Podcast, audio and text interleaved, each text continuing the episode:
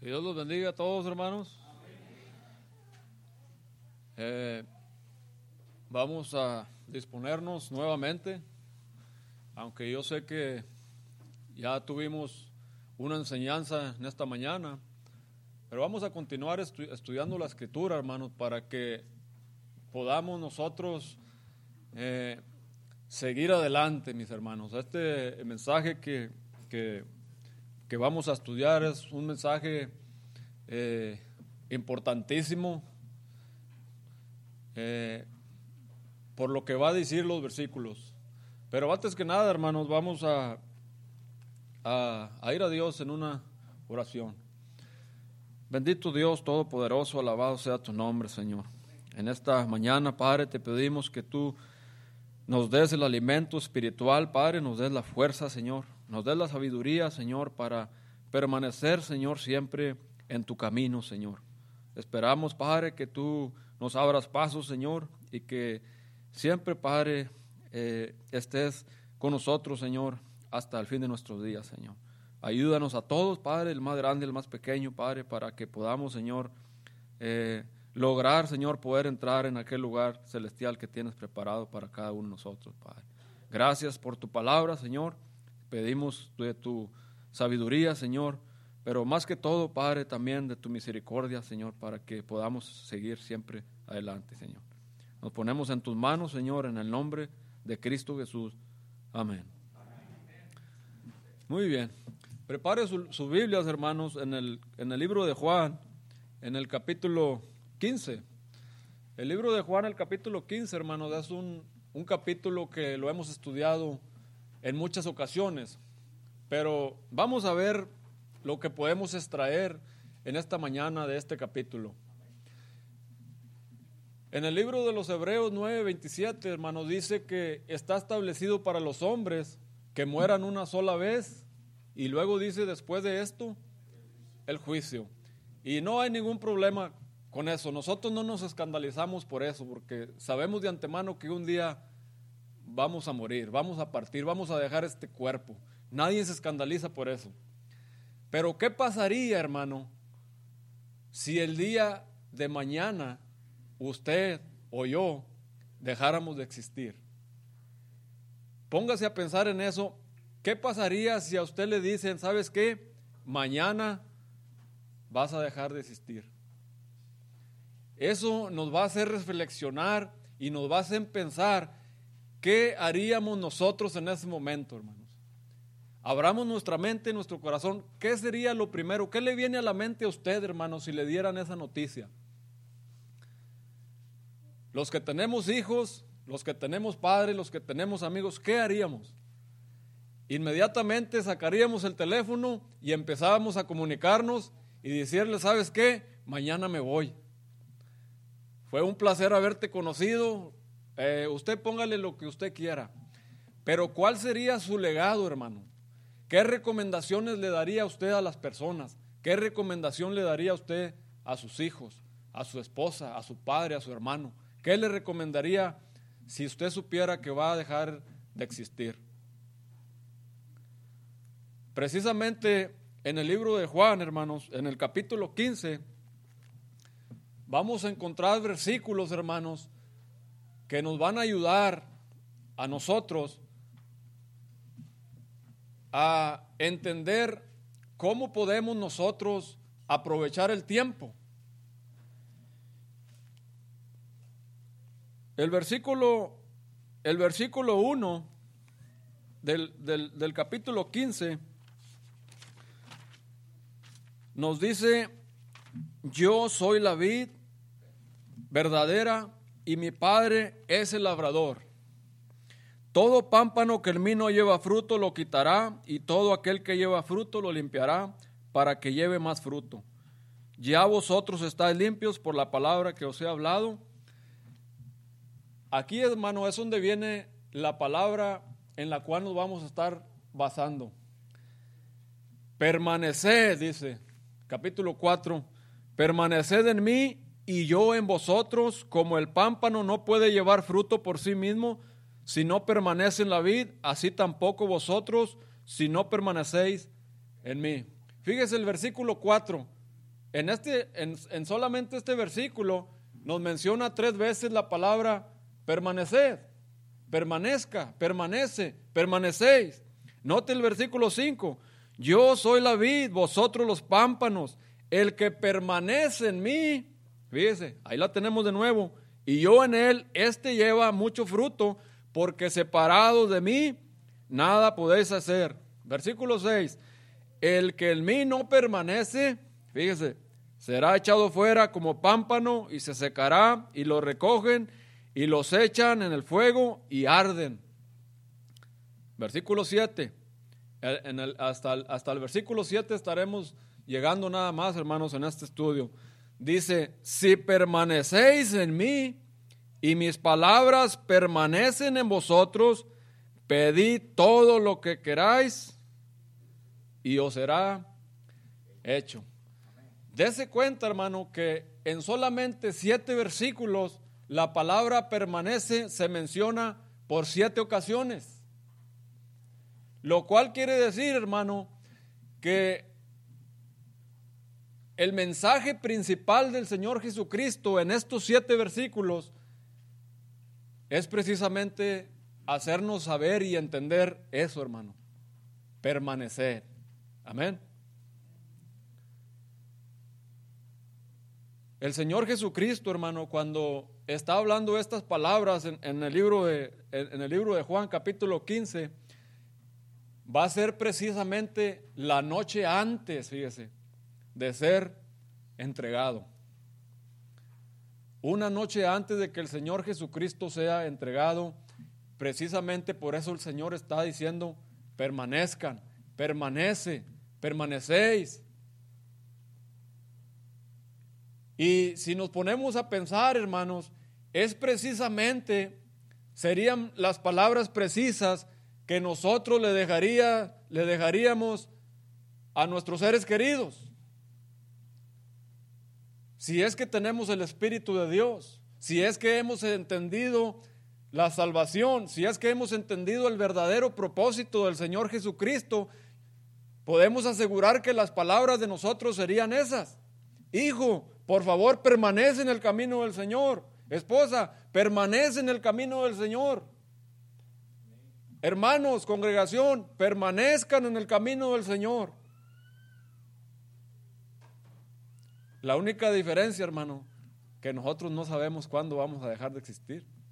Pero el Señor Jesucristo sí lo sabía. Entonces nosotros, hermanos, no podemos pasar por alto eso. No nos vamos a esperar tampoco a ver cuándo nos dicen qué día nos vamos a morir. Yo no sé si usted se ha puesto a pensar cómo será su muerte. Si será una muerte súbita inmediatamente o una muerte premeditada. Hay personas, incluso cristianos, que se les han dicho, hey, tiene solamente cuatro meses, cinco meses de vida. Yo no sé cómo tomaría usted eso. Hay algunas personas que dicen, yo no quiero saber cuándo me voy a morir. Y algo otros dicen, yo, yo sí quisiera saber cuándo me voy a morir. Para prepararme, para despedirme. Pero esa decisión no la tenemos nosotros, hermano. Precisamente por eso es muy importante escudriñar la palabra del Señor y tomar en cuenta estas indicaciones de parte del Señor Jesucristo. Amén. Viene siendo, hermanos, como un mensaje de despedida, un mensaje de ánimo.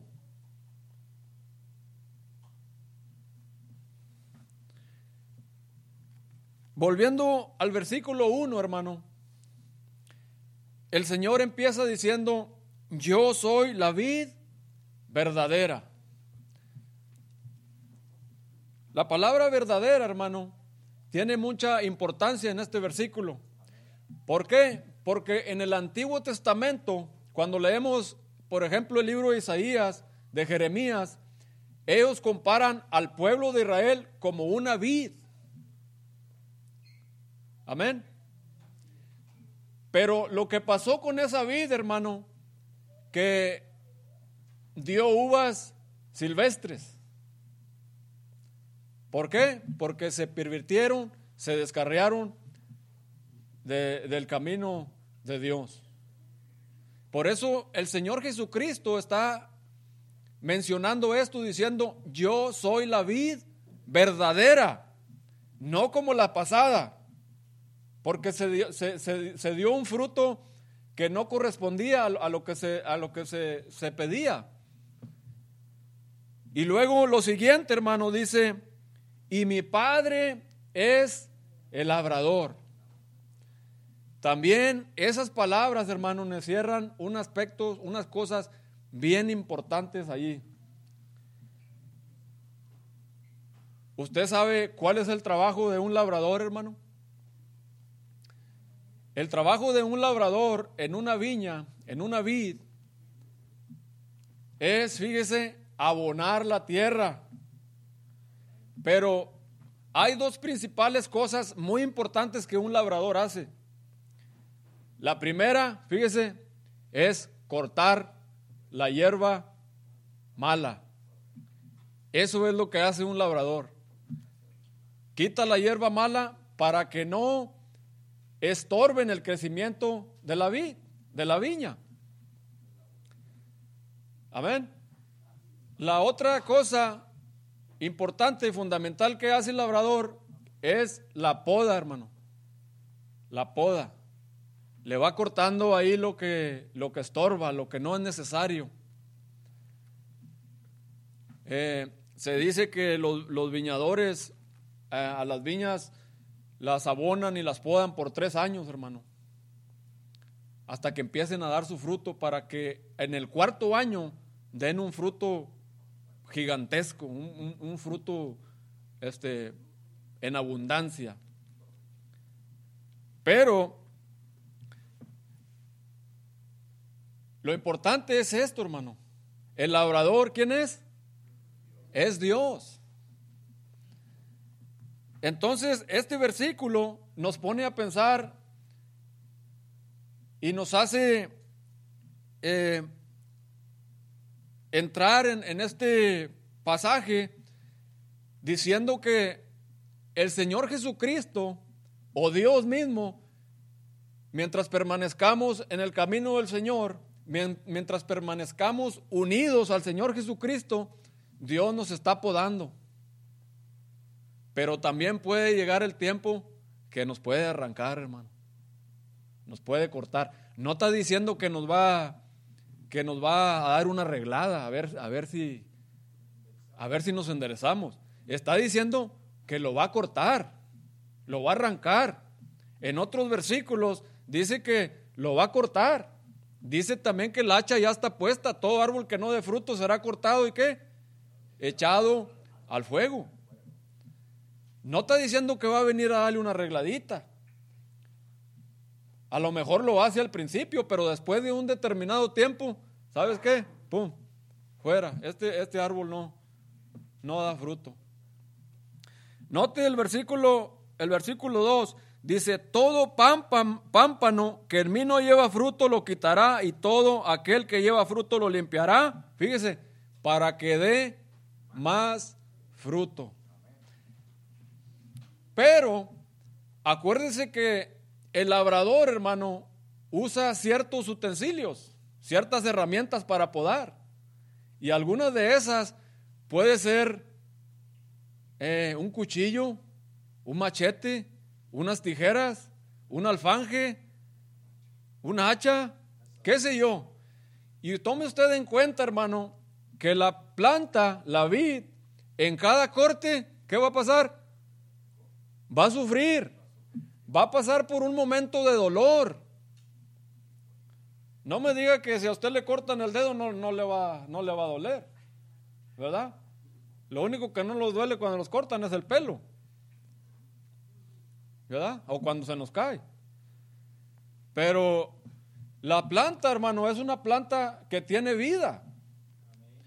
Pero si el, si el labrador no la poda, la planta no se, va, no se va a desarrollar como el labrador quiere. No va a dar un fruto como el labrador quiere que lo dé. Amén.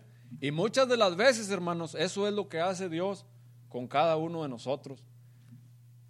Nos vamos, nos vamos agarrando un, un eh, ¿cómo le diré? Vamos a creciendo de una manera que, que no es favorable. ¿Y qué va a hacer el labrador? Le va a cortar. Y ese corte es posible que nos duela. Pero ¿sabe qué va a pasar después? Vamos a dar un fruto grande, a manos llenas. Un crecimiento como el labrador quiere que lo demos.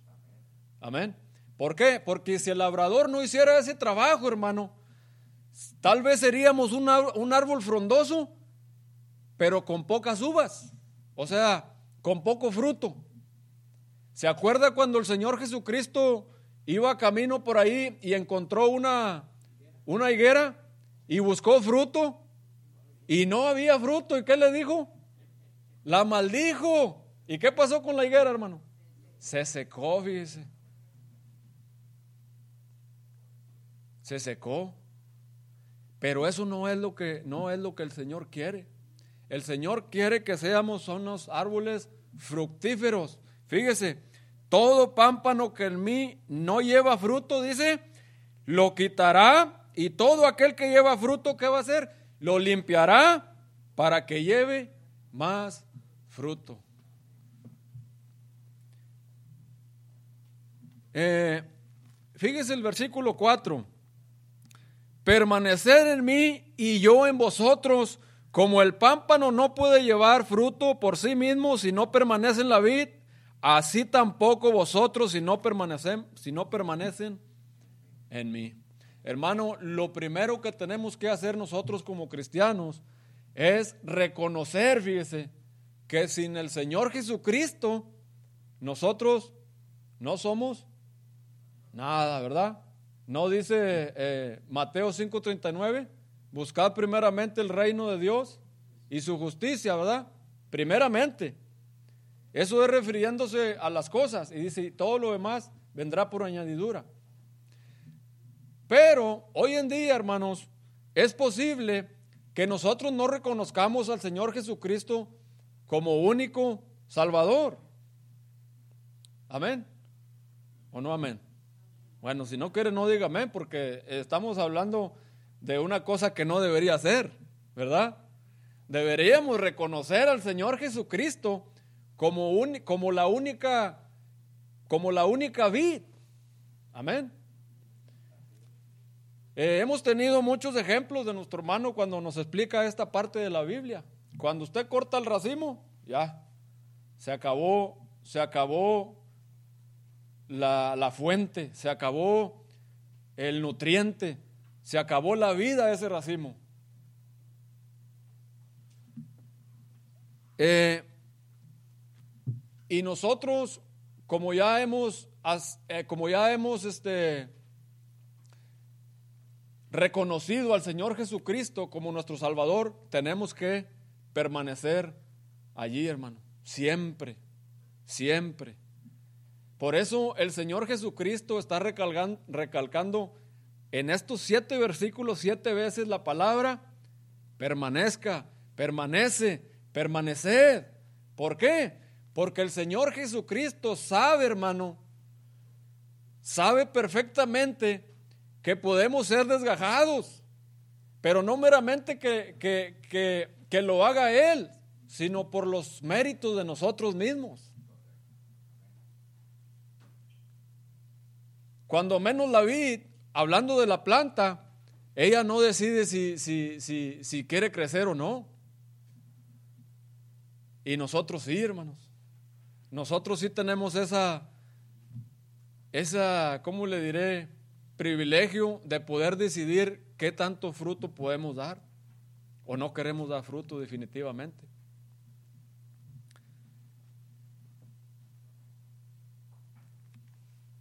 Dice el versículo 5, yo soy la vid, vosotros los pámpanos.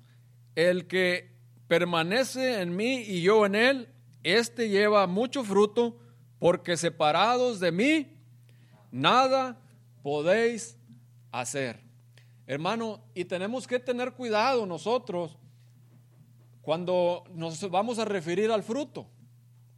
Usted no crea que porque eh, le ha ido muy bien en su vida, eh, hablando económicamente, usted ha logrado sus propósitos. Usted es una persona que, eh, ¿cómo lo podríamos decir la palabra? Es una persona que triunfadora, hablando en el aspecto terrenal, en el aspecto económico.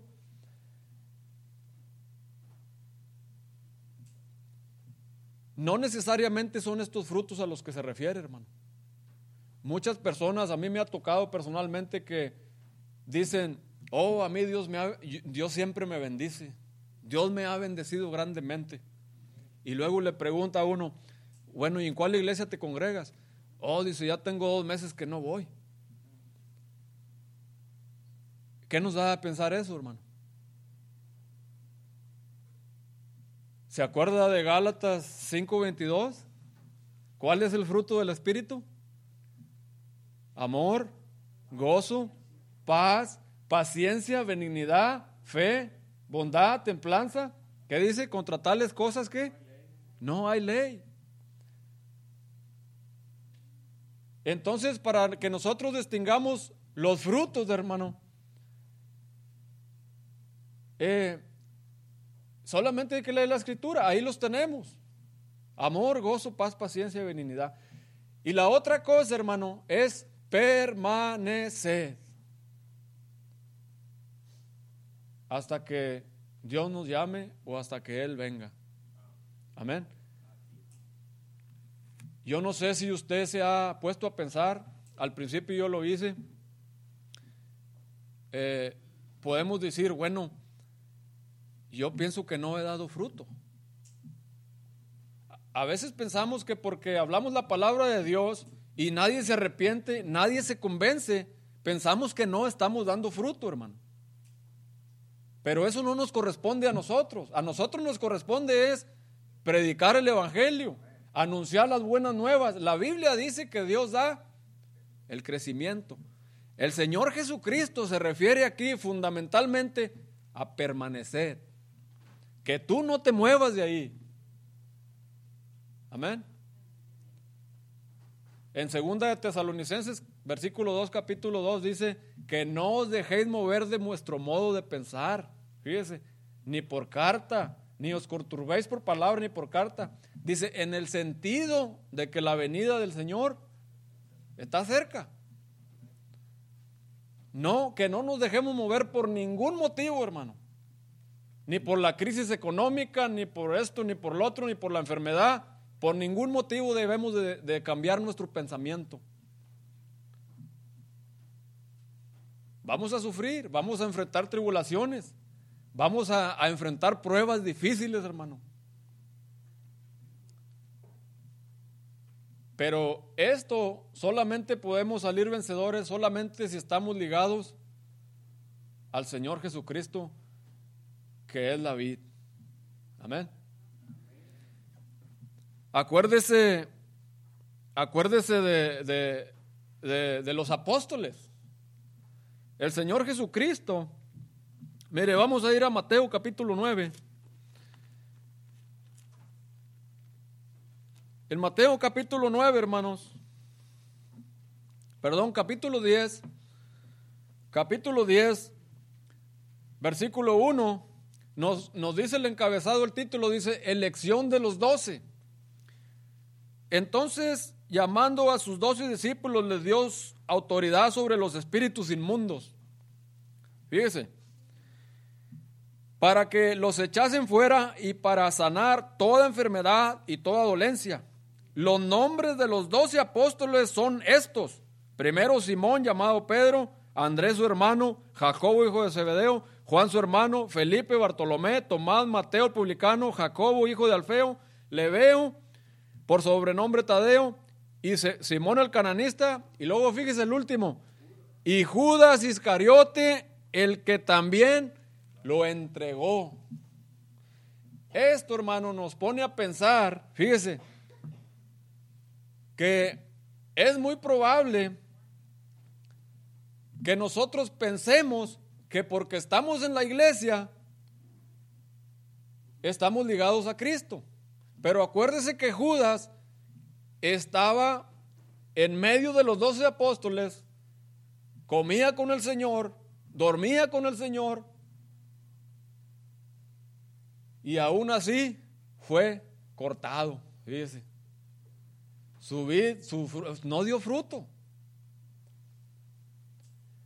Lo cual quiere decir, hermano, que nosotros podemos caer en un estado de ser unos cristianos supersticiosos. O sea, que podemos estar enrolados en algún ministerio, que podemos estar inmiscuidos en algún trabajo en la iglesia y podemos aún estar asistiendo a la iglesia, pero estar fuera de Cristo. ¿Verdad? Porque lo vemos en, lo vemos en Judas. Además, Judas traía la bolsa del dinero. El interés de él era, que le cayera dinero ahí, porque ¿sabe por qué? Porque él le sacaba. ¿Cómo dice hermano? Sí. Y al final fue y entregó a Cristo por, por 30 monedas de plata. Fíjese.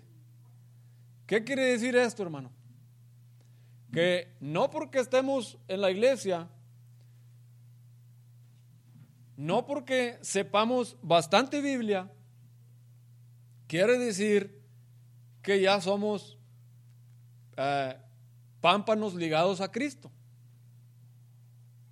O sea, son partes fundamentales, pero esperemos que no suceda lo que sucedió con Judas. ¿Sabe cuándo nos vamos a dar cuenta de eso? Cuando llegue el peligro, cuando llegue la prueba. ¿Qué nos pasó ahora que llegó el COVID-19, hermano? ¿Madre? A correr a escondernos.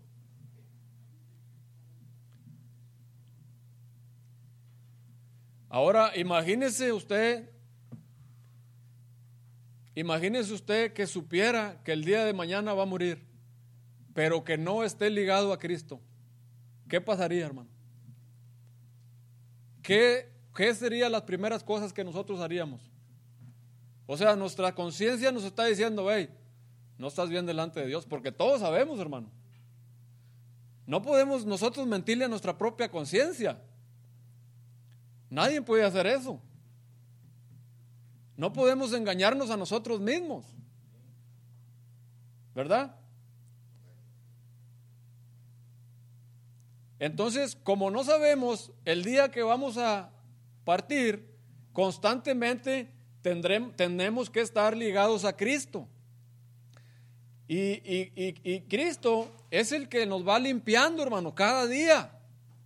Amén.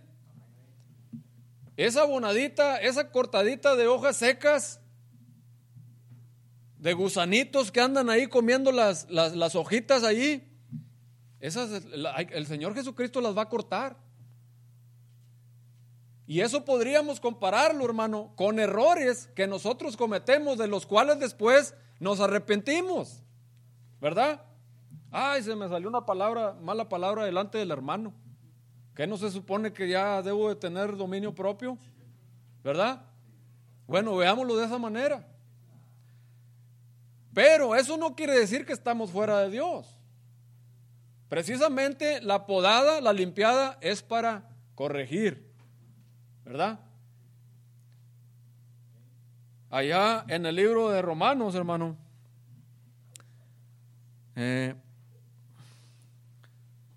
no sé si lo traigo apuntado, pero creo que es en el capítulo 10, donde dice que, que soportéis la corrección del Todopoderoso, ¿verdad?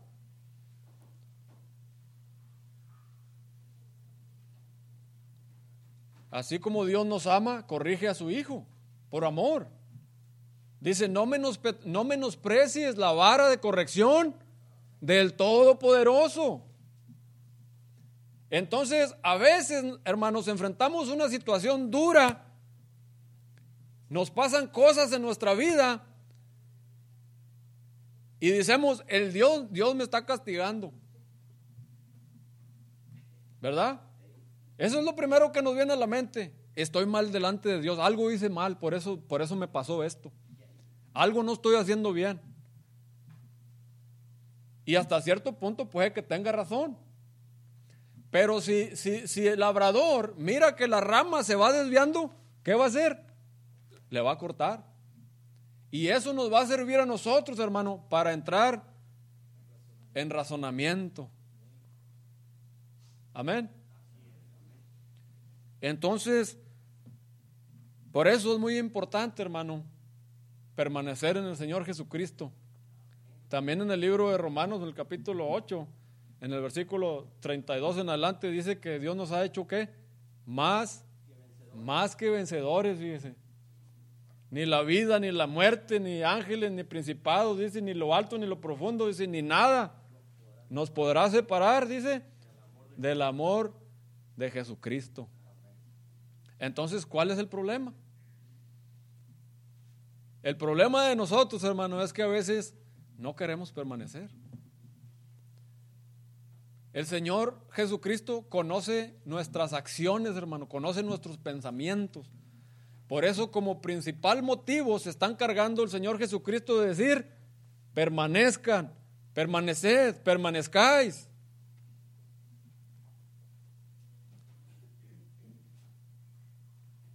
Así es de que mi hermano, si por algún motivo, por algún motivo, usted piensa que ha andado descarriado o ha andado medio frío, medio tibión ahí, como que sí y no, hermano, es momento de que, de que nos alineemos. Y estoy hablando en general, propio mismo, yo también, incluido, porque la palabra es general. Si pensamos que, que nos andamos desviando, hermano, es, es tiempo de, pegarnos a la vida. Es tiempo de dar fruto. Para que no venga el labrador y nos corte. No nos vaya a agarrar, como decía el hermano de allá de, de Colombia, nos agarre la pelona, nos agarra descuidados.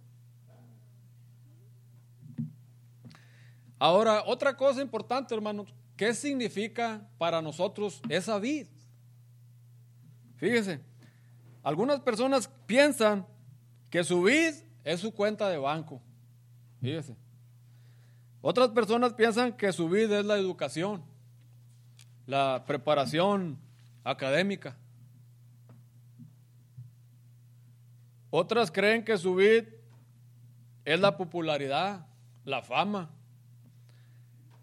Otros piensan que su talento personal. Otros creen que la iglesia es su vid. Otros creen que la vid son ellos mismos.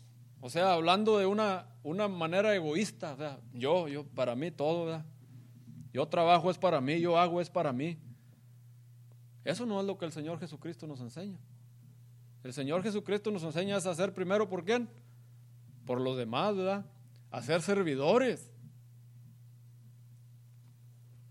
Por último, hermano, ya casi para terminar, otra cosa bien importante, el capítulo, el versículo 7.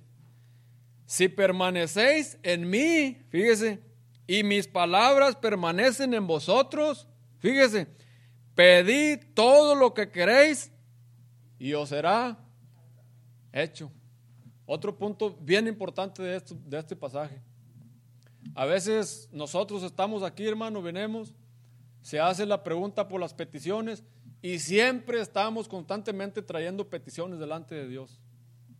Está bien, no hay ningún problema.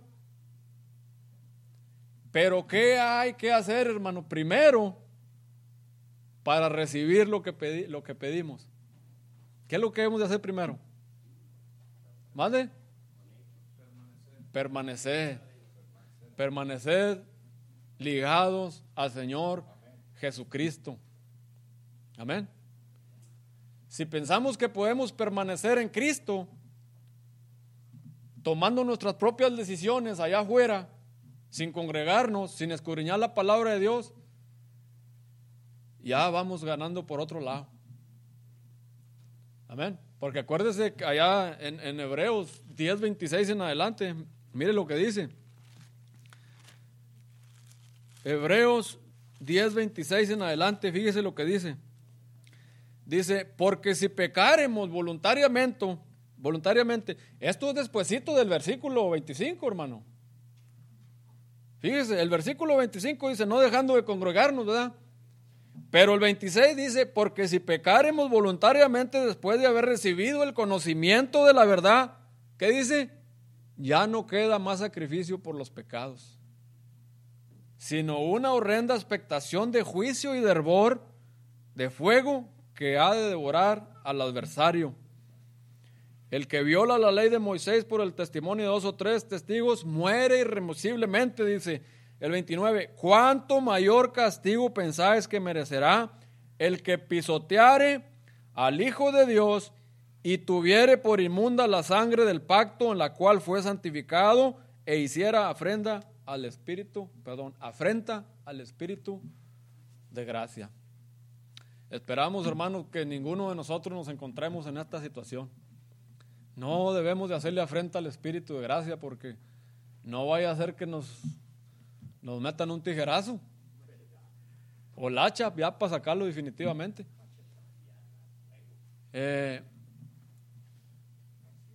en este mensaje, hermanos, principal, la parte fundamental es que permanezcamos. Con el hecho de permanecer, hermano, en este trayecto, estamos ya dando fruto. Amén. Si las personas que usted les ha hablado el Evangelio no han querido escuchar, ese ya no es asunto tuyo. Nosotros tenemos que permanecer porque hemos entendido el concepto y el llamado de la salvación de nuestro Señor Jesucristo. Así que si usted amigo que nos visita, joven que escuche la palabra de Dios y quiere permanecer a la vid que es Cristo Jesús, Hoy es el día, hermano. Hoy es el momento. A veces decimos, no, este, no debemos de, presionarlos, no debemos de puchar a nuestros hijos, a nuestros jóvenes, a nuestros amigos a que se bauticen. No debemos, pero tampoco deberían ellos dejar pasar tanto tiempo. Amén. Este mundo que vivimos cada día es más, más peligroso. Y el tiempo se va cortando para nosotros. Por último, hermanos, vamos a leer un versículo que está en Primera de Corintios